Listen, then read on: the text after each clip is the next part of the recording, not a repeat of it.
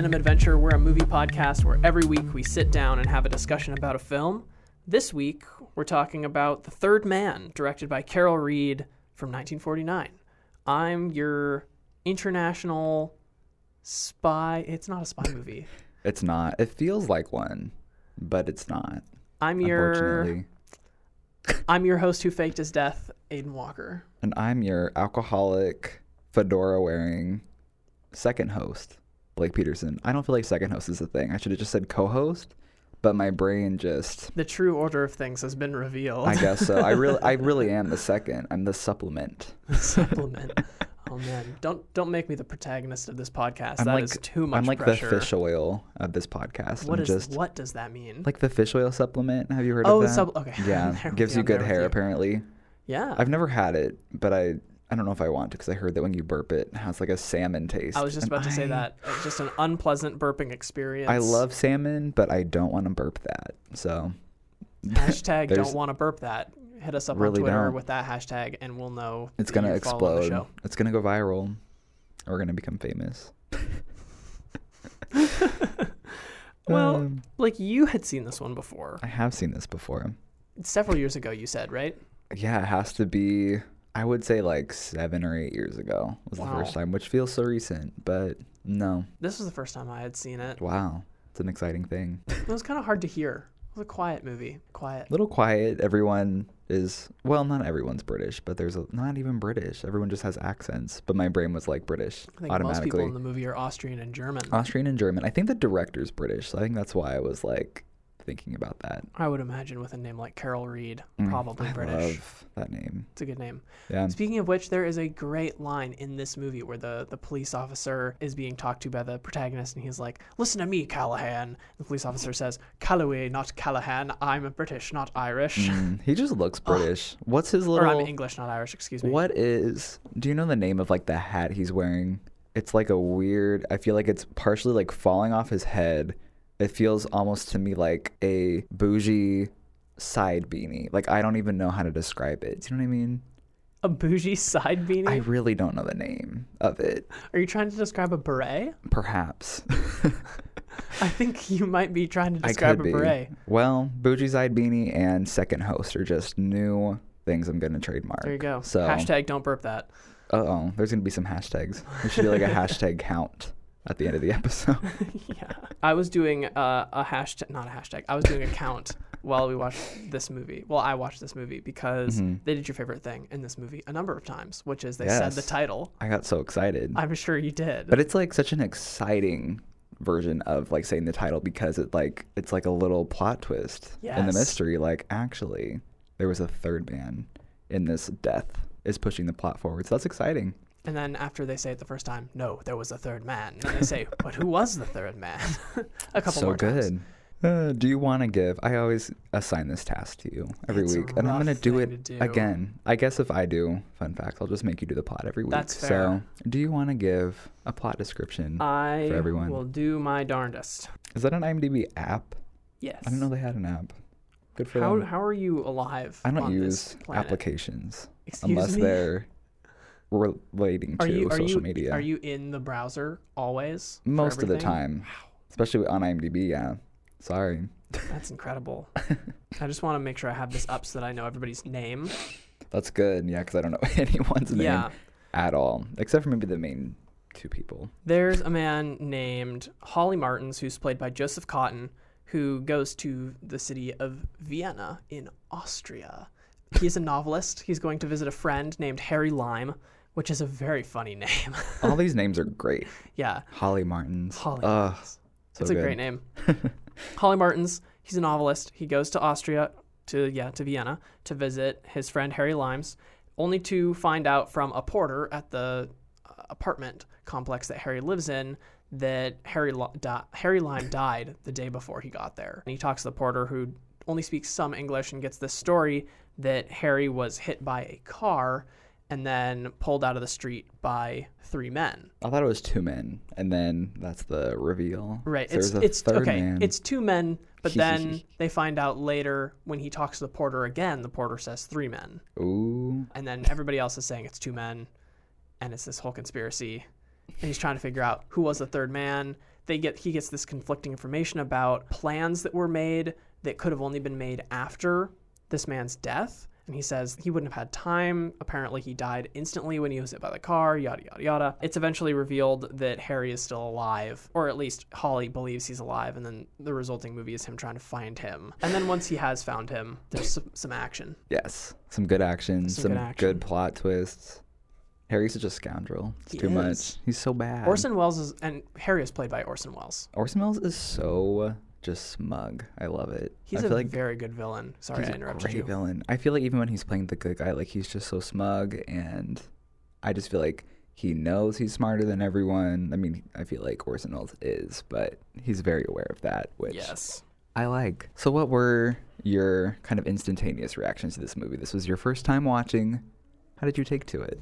You know, it's visually it reads as a noir film. It really right? does. It's very dark, really angular. It's got a lot of fun architecture, a lot of dark streets, scheming people, noir stuff. So here's the funny thing though, is that the soundtrack doesn't say noir at all. No. It's got this very plucky, fun sound. It's the instrument that they play is called a zither.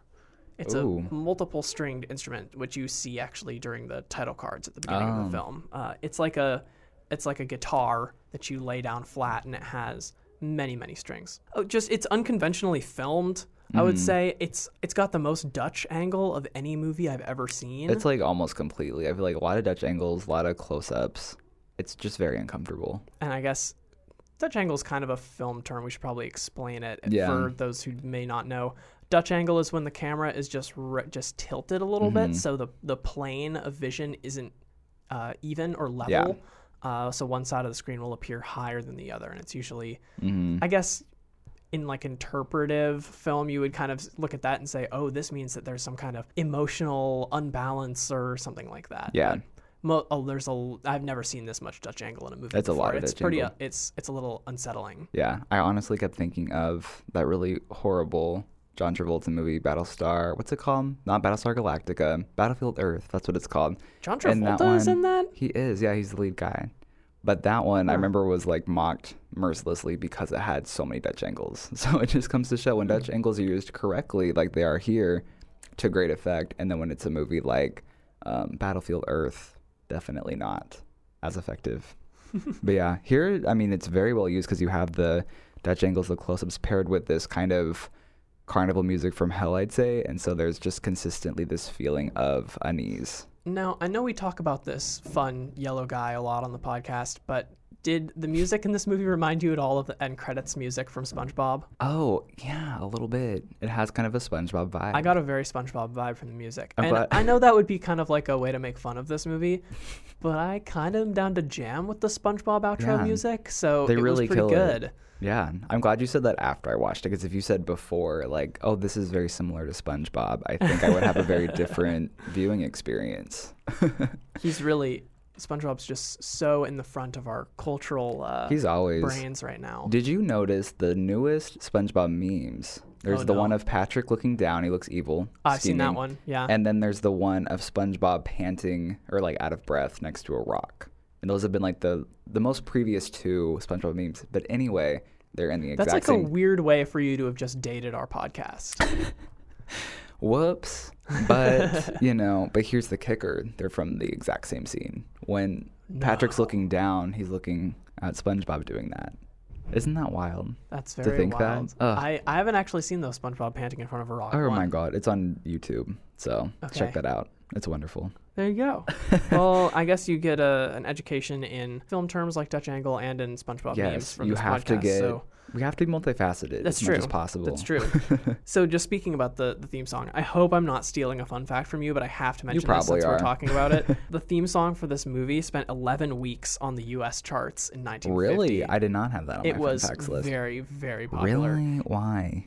people were into it. It was a jam. And then also, and All then right. also the the musician who played it uh, was discovered by Carol Reed. I think maybe even in Vienna, but in somewhere in Europe when he was Mhm. traveling around, he discovered this guy playing the zither in a bar Oh wow, for money. And then he said, "That's great. I'm gonna put you in my movie." freaking Carol. That's good. Great job. He did a really good job there. That's yeah, inspiring. It was a very it was it was an inspired choice. it really was an inspired choice. It reminds me. I know that we're kind of on the anti-Tarantino train right now. I was just gonna bring him up. Really? Yeah, Were you, you gonna about to? mention the Kill Bill, the five, six, seven, yeah, eights? that's what I was gonna bring Yeah. up. Because didn't he hear them in like a store in an airport, and he was like like, that. "I want the CD now." And they're like, "Oh, well, it's our CD." He's like, "I'll buy it from you. I don't care." And then that's how we did it. and they're iconic in Kill Bill. So and iconic. The Those lead songs are singer good. dances and sings with her shoes off, and They're so cool. yeah, I have those songs on my iPod. I iPod. walk like Jayne Mansfield. Mm, so good. yeah. The Woohoo song, classic. Yes. Ugh,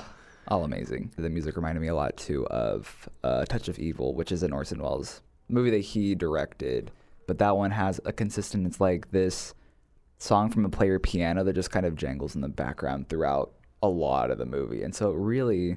I feel like in general, I mean, I know this isn't an Orson Welles movie. He didn't direct it. He just starred in it. He only, I guess, did his scenes in like a week. He's only in the movie for like five minutes, even though he, mm-hmm. I mean, he's such an important part of it. But a lot of it does remind me of his movies, especially he had just made The Lady from Shanghai, which is also similarly very disorienting and a lot of awkward angles and strange music. And so it feels very, it very, feels very much in sync with his filmography, even though he is just a part of it. It fits really well. He also, despite having five minutes really of screen time, it's probably a little bit more than that, but it's it's very little. Yeah. Despite his short appearance, he has some of the best lines in the Oh, whole so good. movie. Do you, when w- basically what happens when Holly finds Harry? Their names are so similar. I love- He tells him to he he tells Harry's proteges, "Oh yeah, let Harry know to meet me over by this big Ferris Mm-hmm. wheel over here." Harry shows up, and the two of them get into the Ferris wheel and ride it to the top, and they're having this conversation, and they find he finds out that Harry is in hiding and he faked his death because he would be in massive legal trouble for selling diluted penicillin shots that ended up uh, making a lot of people go mad Yeah. and a lot of people died because they weren't able to treat the infections that they had. So he's asking him to kind of explain his rationale for that. And while they're up in the Ferris wheel, Harry is looking down, and you have this amazing shot. The sense of scale in this movie is Yeah. pretty, pretty whack. It's like Mhm. things look very, very big, and you get this idea of like how small people are in comparison to like architecture and Ferris wheel and whatnot.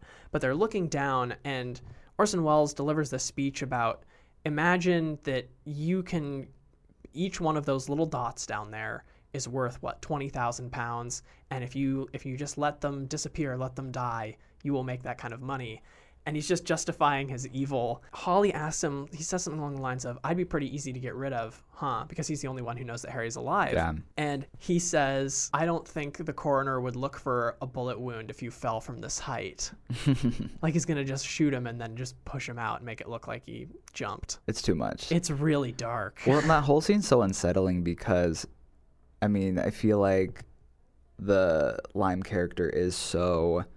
He's one of those people who can really excuse his wrongdoings really well, and so he's kind of saying what he's done, and he's very. He still kind of has this weird Mona Lisa smile as he's kind of talking about his wrongdoings and giving his rationales for kind of why he did it. And it's so sinister because he clearly doesn't really feel bad about any of it. And then there's kind of this added dimension because, I mean, you come into the movie thinking that he and Holly were really, really good friends. And so this movie, you know, partially is driven by the fact that Holly really doesn't know anything about Lime at all, despite knowing him for a pretty long time. It's just a lot of revelatory stuff that's wrapped up in all this criminality. So You know, speaking of Orson Welles, did you ever see? Did you ever watch F for Fake? I did, yeah. I really liked F for Fake. That's a fun movie. It's so. It's so self-indulgent, and I feel like I mean Orson Welles loves himself. I oh, think, Oh, yeah, and yeah, that's just like sure. I feel like the apex of him loving himself, but it's so fun. I feel like because there's a very clear. I mean, even though he is, I think, a little bit too self-confident. Whatever, it's kind of infectious in a way. in His self, like Oh, you know, it's yeah. not. It doesn't distance you. It's just kind of like, look at how great I am. You should enjoy this greatness with me. so And That's F for, kind of F how for it Fake is. is so great. He's it's you know, it's this movie about famous fakers, which Yeah. Mm-hmm. is kind of what his character in this movie is. Somebody who's faked his death. yeah, Uh, he talks about people who forge paintings Yeah. and just make produce fakeries in different ways. Yeah. So he tells these stories, and there's this one point near the end of the film where he he tells a story about Picasso and how he had this beach house and how there was this woman he was in love with. And then you're he's like a it's a very long story. It's like 15 or Yeah. 20 minutes of this story. And at the end of it, he comes on with his deep voice and he says, "I must confess to you, dear watchers, for I am a charlatan." And he tells you like that story was entirely fabricated, so like it's good. Mm-hmm. not true. And he's wearing this big hat and like a cloak. It's amazing. Highly recommend F for Fake. oh, for sure. I'm gonna throw it in my recommendations at the end. you got to do it. I mean, this movie clearly you have to reveal Harry Lime, but I kept thinking about what would happen if he just never showed up at all because he is such an exemplary MacGuffin. I don't. Do you know what a MacGuffin is? I recognize the term. You'll have to explain it. So it's like basic. It's kind of like the Maltese Falcon object. It's like something that the characters are all kind of obsessed with and driven by, but ultimately it doesn't have too much relevance because what's more important is like the characters and kind of what it reveals about them, all their obsessions with this object or whatever. So Harry Lime's kind of like a human version of that. So I kept thinking about like throughout the movie, like what if he just never showed up at all and they were all just kind of not driven crazy necessarily, but they all just kind of get lost in their obsession with finding out exactly what happened to him. It would be such a different movie, I think, if it were kind of the because it already does. It reminds me of the Maltese Falcon anyway, because there is so much kind of following these leads that are these kind of eccentric, funny character. So I already got vibes from that, and then plus the lime kind of paralleling with the Falcon.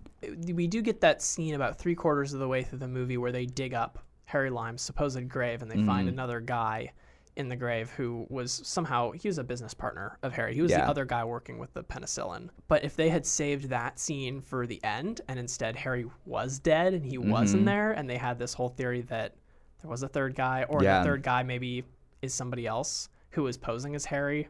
There could have been a number of different ways that this twist could have gone. And I think Mhm. either of these other solutions that we've just proposed would probably have different readings and meanings for the characters and the And I- message of the movie. I still think would be a strong movie, even if there was like an additional Yeah. mystery or if it had like an unsatisfying conclusion, would all be interesting. Because I think these characters, even before Lime shows up, they are really interesting. Especially, I mean, Holly is he kind of writes these unimportant pulp novels basically, and so he's kind of already disaffected by the way his career is kind of built on these throwaway pieces of literature. They're not even really literature. I feel like it's kind of being too nice. Oh man, Um, and then you have what is Lime's girlfriend's name? Is her name Anna? Anna Schmidt, and she's played Anna. by Alida Valli. Yes. Um, and then she's really interesting as well because she is, I mean, Harry's old lover. And then she also is this actress who seems also kind of disaffected with her job in the way that Holly is. And they kind of seem like they're going to have a romantic connection. They don't really, though. But oh, you're no, kind of. they they super don't, and that very- the last shot of the movie tells you that. that's such a good last shot. Such a good last shot. I love it. But yeah, these characters I already really taken with them. Then you have all the really goofy supporting characters who know more. There's like one guy, he like has this weird coat. I think there's fur inside it, and he has this silly hat, and he carries around this little dog everywhere he goes. Oh yeah, kind of a lot like Peter Lorre's character, I think, in The Maltese Falcon, kind of this kooky guy. Yeah, but you have him, and then like the guy who is he? He like witnessed the death, and he lives in the kind of the building. the porter. Yeah, the porter with like great hair, and so you have all these really fun side characters as well. So My favorite side character is the woman wrapped in the blanket who just yells at everybody in German anytime they go close to her house.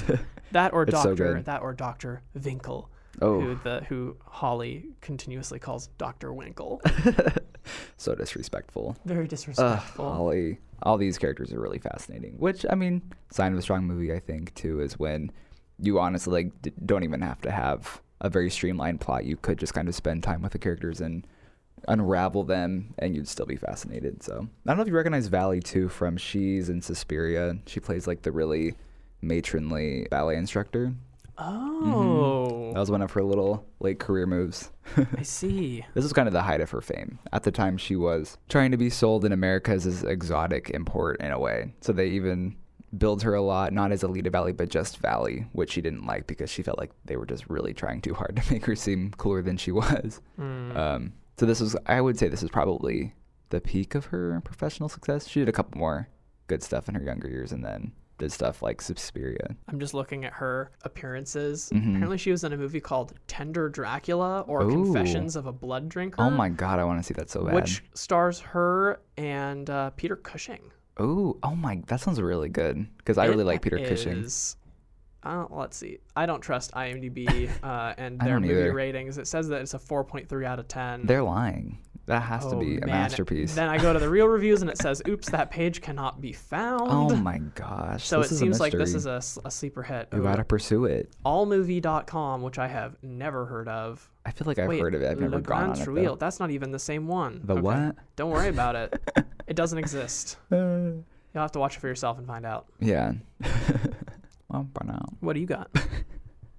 How you feeling? Um, what did I? I feel like these are very throwaway comments. There's the kid who throws a ball during this kind of intense conversation. I just want to say that he's a very cute little kid, He even is. though very, very kind of a brat, cheeks. but adorable. Throw that in there. I love the kooky guy's dog that I mentioned earlier. Very, very enjoyable little dog there. Very well behaved. Also, I really just I I guess this could be a larger point, but I do like Cotten's casting. He wasn't originally wanted by the people who were making this movie, but I feel like he there's something boyish to me about his face. I don't know what it is. So I feel like you kind of believe his dissatisfaction a little bit more just because you can see this weariness on this almost childish face. So I think the casting really worked out. I think James Stewart was supposed to play him. I think that's later in Fun Facts. It was either James Stewart or Cary Grant. So I think that was a really good, solid choice of them.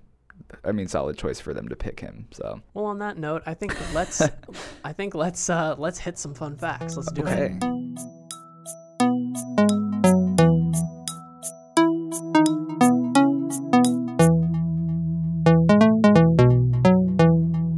All right. So the Vienna Police Department does have a special unit that is, or maybe at the time, I don't know about now, but they're assigned to solely patrol the sewer system because it's really intricate. And so, like, a lot of, because it is so intricate, it is used oftentimes, like, to smuggle drugs and do criminal misdeeds, basically. So the actors who were playing police officers in the movie who didn't really have speaking lines actually were just police people that were in the area. That's pretty cool. I love that. Good touch. Okay, here's what I was kind of saying earlier. So, yeah, originally they kind of wanted Jimmy Stewart and Cary Grant. Stewart would have been Holly Martins, but the producer, David O. Selznick, really wanted Cotten because he was under contract at the time and Stewart was not. And so, because they decided on Cotten, Reed really wanted Welles because they had collaborated before, like on Citizen Kane. And Selznick didn't want Welles because Welles you had like a bunch of box office bombs, and so he was like, "This guy's box office poison. We don't want to ruin this movie." But they just went along with it anyway. So they did not get Cary Grant like Selznick had originally wanted. Martin Scorsese was a really big fan of the movie, and so when he was in film school, he wrote a thesis paper on it, and he got a B plus. And the professor apparently just thought it was like a silly thriller movie, and so he was a little disappointed that Scorsese picked that as his topic because it wasn't like a serious enough movie, I guess. Are there any movies that Scorsese isn't a big fan of? I really I need to know. He I loves feel like everything. I feel like you could watch Troll 2 and be like, you know, there's just something good about it. You know, I don't I mean, know. he I wouldn't be it. wrong though, right? Because there is something quite quite unifying about that that movie. It you watch it with your friends and you just feel closer. It's wonderful. It's a great movie that brings people together. When the movie was initially distributed in America, Selznick replaced the narration at the beginning of the movie, which was necessary because you had to like explain all the different facets of Vienna, which is I think also kind of a confusing way to start the movie like that, but I mean it does pay off eventually and it does kind of clarify things. So it was originally done by Carol Reed and then they had like a narration with Joseph Cotten. So they like kind of flipped that, I guess, during that when Selznick was distributing things. And then 11 minutes of the film was cut out in Selznick's version, including all references to Martin's, like him being implied as an alcoholic. That was taken out as well. So then he would look like a kind of straightforward heroic character, which that's kind of a bummer because I feel like that makes him a little bit more interesting. Because I think his, that alcoholism adds that dynamic of he's kind of the tortured hero, which I always prefer to just like the all American, nothing's wrong with him hero. So Yeah, I, Um, it seems like his only flaw is that he's too curious. yeah, You really. know, it's just that he he shows up to Vienna and his friend has died, and instead of being like, "Oh man," and then attending the funeral and just kind of going Mhm. home and being sullen, he's like, "I'm gonna figure this out. Are you a detective? No, I'm a novelist." like, okay, He's so determined. He has to have just a lot of time on his hands if he's really going to be like, you know, I, Well, there he- could be a mystery. Originally, he's going to go home, but then he's able to get that that job Yeah. teaching. There you go. You caught me. That there. lets him stay. That was good. So they do explain that, which is Yeah. good. If they hadn't, we would have been like, "How's this guy making any money?" And staying in this weird Vienna that's split into factions because it's post-war. So during meetings between Graham Greene, who was a novelist who wrote the screenplay, this was his only screenplay. Meetings between him and Carol Reed with Selznick, Greene was always really like less than impressed with Selznick because he had become kind of a parody of himself. He was kind of really playing up the powerful movie mogul role, and Greene, I guess, would mock Selznick's dependency on the d- the drug dexedrine, which was speed, basically. Which is funny because Reed became addicted to speed when he was shooting this because they were kind of on a tight schedule. Like while this was done, like Reed and Selznick were working with like two hours worth of sleep a night, and so they were very dependent on speed. So that was kind of a plot twist of a fun fact, but Wow, that's kind of a sad plot that's twist. such a sad plot twist. I mean, it didn't seem to affect the quality of their work, so I guess that's good. But also, should sleep a little bit more. Yeah. Not do speed. I should write an essay about that for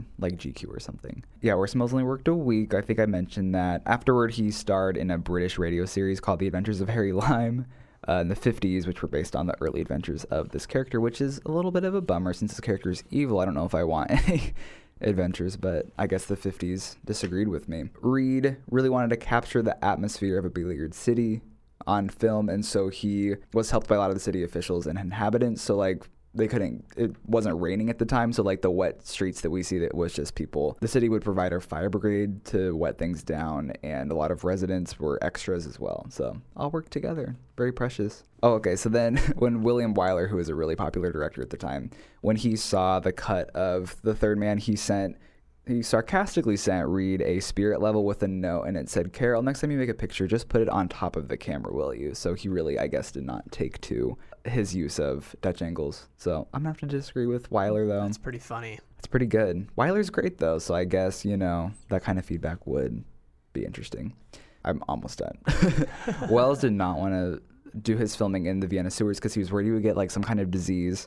So Smart, smart move. Go with your gut there. Honestly, so they mostly used the body double when you saw him running, and then during close-ups or kind of medium shots, I guess they built a bunch of sets replicating the Vienna sewers in England, and so Welles filmed them over there. So about 85% of the movie that he's in, um, that was shot in Vienna, and then 15% was done in uh, England. But yeah, those are my fun facts for today. There was really a lot. I feel like last week I did not have that many, so it was really a mouthful. Short to the point. High and Low was basically one giant fun fact of a movie to begin with. It really was. So- just nonstop. yeah.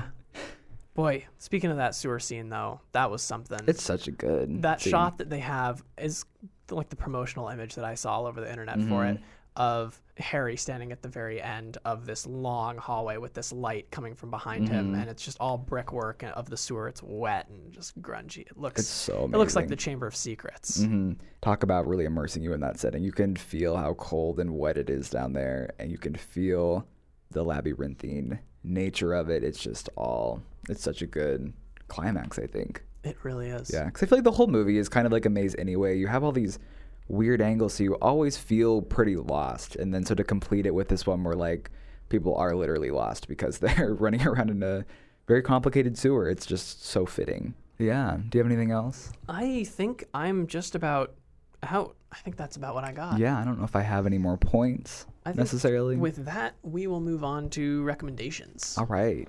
Why don't you start us off? All right. So I mentioned this movie earlier. I went with, for one of my recommendations, The Lady from Shanghai, which came out two years before this. That movie was uh, directed by Orson Welles. And that movie at the time was famously a huge disaster. He had done this final cut that he really liked, uh, had this kind of cinema verite style, was kind of a comedy thriller, and then studios hated it and like mangled it. Basically, they cut out a ton of the runtime. A lot of the footage is lost now, and so for years it had been kind of considered this disaster. But in recent years, it's been reappraised, and I just watched it myself, and I actually think it's really great. I think the studio interference really makes it better in a way because it's kind of like a story about a ruined American dream. And so having this very awkward look and feel because of this combination of Welles's stuff and studio stuff, it just adds to that unease. Um, basically, he plays an Irish sailor in it who kind of gets involved with the wrong crowd, gets convinced to do a murder, and then he's set up. Basically, not a very straightforward plot, kind of confusing, but I think that adds to it. It just you're supposed to get lost in it in the ways that you kind of do with the third man. This movie is definitely better with story, but Lady from Shanghai is really good atmosphere wise. So, So, uh, what what does cinema verite mean? What is that style? uh, I don't know if his was really that. It's just kind of like when you're really trying to have a realistic style, almost documentary like, just very static and not really artsy, just kind of showing things as they would unfold without any of that glitz, which is a little bit difficult to do, especially in old Hollywood. So that's probably why they didn't enjoy that hmm. kind of. Because I guess his shot, I don't think it had his original version didn't have very many like close-ups and things. It was all kind of zoomed out. So gotcha. and then another one, I was just thinking of movies with really good MacGuffins, and so I thought of 1955's Kiss Me Deadly, which is, I think, one of the top five films noirs. There, it's a fantastic movie. It weirdly, even though it is a film noir movie, it does. It feels very pulpy and almost sci-fi in a way, even though it's not a science fiction movie. And that MacGuffin is this. They actually paid homage to it in Pulp Fiction. It's this suitcase that when you open it, basically, ex- not really explodes. It emits this really bright light, and then whoever opens it, like, gets set on fire. It's really weird. But they have that. And that one is really just like a detective story that is pretty eccentrically told. Similarly, really cool MacGuffin. And I think, you know, has really evocative style like this movie does. So go with that. Yeah. What are yours? Uh, so I'm gonna recommend F for Fake, like what we were talking about earlier, just for some more good Welles. Gotta get some Welles. Uh, yeah, I gotta get some Welles. He's just such a character that I, I Mhm. thought that he. It's a shame that he's not in the Third Man more, but I also kind Yeah. of like that he's this kind of reserved character, and Yeah. he's he himself is a surprise reveal. You know, if you want full frontal Orson Welles, I was not, nervous where that was not going. not naked, but if like you oh want that. It feels very, you- like, disturbing. yeah, if you if you're into getting a lot of Welles in your life, uh, watch F because Yeah. he is front and center. I kind of wish he did more documentaries like that because you really are getting Welles as he is in a way, even though he, there's a lot of trickery. Like it is very much you're getting a taste of who he is in front of the screen, which is really fun. The guy's just got such a voice. Oh, his voice is so good. It's very good. He was just made to be like a narrator. It's amazing. Mhm. it sure is. And then the other movie I want to recommend is In Bruges, which is a really great, uh, kind of sad movie about two hit. It's very funny, but also quite sad about two hitmen who run away to Bruges after they're sent on a mission to assassinate a priest. Mm. And one of the hitmen. Uh, he shoots the priest, but the bullet goes through this man and ends up killing a child who is Oh. praying in the church. So they have to get out uh, of Dodge and hide uh, from the legal authorities. Mm. So while they're in Bruges, some some things happen, some things unfold. It gets a little bit murky. It gets pretty sad. But I'm recommending it because the third man made me really, really want to go to Vienna. Yeah. And it really gives you a sense of what that area feels like or felt like at the time. And In Bruges does the same thing with the city of Bruges, which I have now been to after seeing the Oh. movie, and I was just blown away because there were there were physical locations that I would walk by in the city, and I was like, that that's in the movie. Mm. Like I ate lunch at a place right next to a statue that's, that I saw in the movie, and I was like, this is bananas. but I think also I wanted to recommend it because there's a shot in in Bruges that I believe is actually direct reference to the Third Man. Uh, now that I've seen it, when Harry is running away from the police at the end of the film and he's shot, uh, either in the lower back or in the legs, he can't walk anymore. He is climbing up this spiral staircase, and you get a shot looking down the stairs at him as he's trying to climb up towards the camera. And there's a similar shot of a character who's been shot in the legs trying to climb up a spiral staircase to the top of the uh, main bell tower, which is in the, the center of Bruges. Oh, interesting. So I thought that I'd recommend that because they're, I would say, I would I would say that they're visually somewhat similar. Yeah. Although in Bruges is much more focused on this is what Bruges looks like, and you should really know what the what Bruges looks like. Yeah. Because it's beautiful. Oh, interesting. I had never rewatched it. I watched it, I think, similarly like seven years ago, so I don't really remember it at all. it's, a, it's one of my favorites. I think it's a great movie. Gotta check it out. That's what I got. Those are my recs. All right. Well, if you want to hear more of us talking about movies, you can find us on Apple Podcasts, Google Play, wherever you find podcasts, or our website, uwpodcast.com. You can follow us on Twitter at the Filmcast, and you can find us on our personal accounts at Aiden Walkerout or at Blake W. Peterson. If you want to write with us with a suggestion for a movie to watch or want to share your thoughts, you can shoot us an email at cinemaadventurepodcast at gmail.com. If you like the show, please share it with a friend, retweet it on social media, or review it on iTunes. That's a really good thing to do. If you want to follow along with us, next week we're going to be talking about one of Blake's favorite movies, The Big Sleep. This is gonna be intense. Yeah, that was like a big, like a deep, like a breathe out. Usually I get a woo at that point, but Well, yeah, I'll give you that go. too. Well, thanks. It's it's it's both a deep exhale and a woo kind of movie. Uh, yeah, That's good. that is good. I, I like. I just look at my notes and I always just always just says when I say next week we're talking about insert movie more than normally I we have to edit it because I messed that all up and I forget what we were doing next week. Anyway, But you knew. I knew that time. known. I knew. Let it be known. Thank you for listening, and we will see you next time. Bye.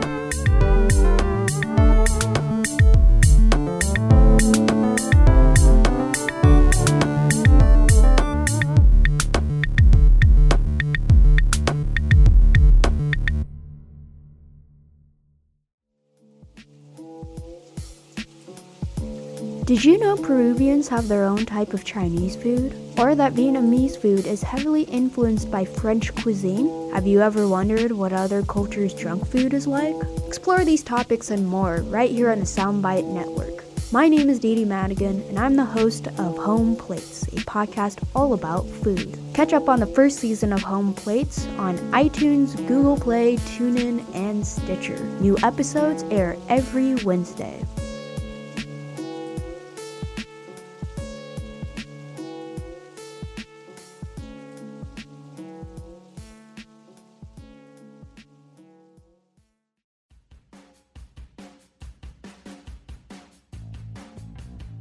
Seattle Seahawks have the best offensive line in NFL history. Kyle Seager is the better Seager brother. Markelle Fultz is the best player on the Sixers. Hashtag trust the process.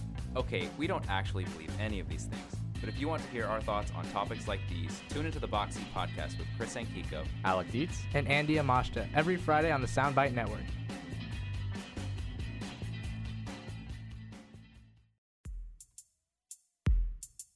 For more like this and other great shows covering sports, science, relationships, and the arts, visit the Soundbites website, uwpodcast.com. That's uwpodcast.com.